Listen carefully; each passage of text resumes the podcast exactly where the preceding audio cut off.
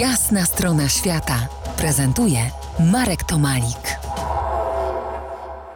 Dzień dobry. Niedawno przeczytałem, że smok wawelski istniał naprawdę. Takie wieści nosi m.in. National Geographic. Podobno miał 6 metrów długości.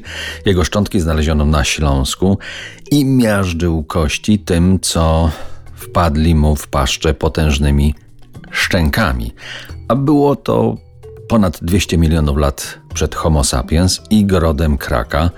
Fajnie się bawią naukowcy. Na pierwszym roku studiów miałem paleontologię, czyli naukę o stworach, które nie dożyły do naszych czasów, ale tutaj, przy tym smoku, moje skojarzenie poszło do ukochanej Australii. Otóż Kilkukrotnie w czasie moich wypraw w australijski Outback, czyli pustynny interior, trafiłem do niewielkiej izolowanej osady Normanton, którą trudno nazwać nawet wioską, choć Wikipedia nazywa ją miastem. Jest tam jedna główna ulica, niemal zawsze pozbawiona ludzi, i największą atrakcją tejże ulicy i całej osady jest smog. Tyle, że nie wawelski, za to z konotacjami jak najbardziej polskimi.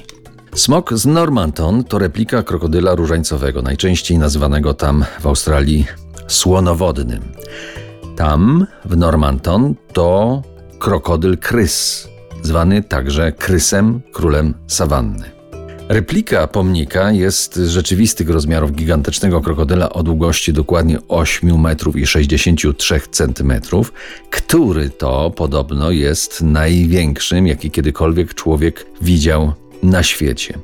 Wieść niesie, że pechowy krokodyl został zastrzelony nad rzeką Norman w roku 1957 przez Krystynę Pawłowski. Czy aby na pewno? Od tamtych chwil upłynęło prawie 70 lat i wiele z tego, co wiemy, poszło jak ze smokiem wawelskim w legendę która tam w Australii rozwija się szybciej niż ta z Krakowa. Z różnymi jej odnogami spróbuję się dzisiaj zmierzyć. Jedna z nich Idzie tak. Ron i Krystyna Pawłowscy uciekali przed komuną w Polsce i jakoś się spotkali w Australii. Tam przejechali przez wielką równinę na Labo i ostatecznie wylądowali w Karamba w Gulf Country w stanie Queensland w 1955 roku. Cała ich rodzina, Ron, Krystyna i trójka ich dzieci żyli w nędzy, co w tamtych czasach nie było aż tak odosobnione. Ich syn, George, wspomina te dni jako jedne z najlepszych w swoim życiu, choć te właśnie dni omal nie naznaczyła tragedia.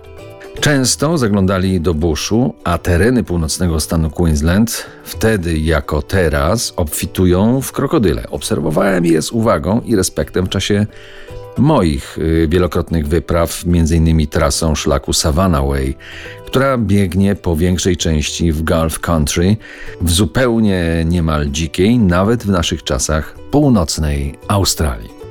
Na ciąg dalszej opowieści o historii gigantycznego krokodyla, która z czasem obrosła w kosmate legendy, zapraszam za kilkanaście minut.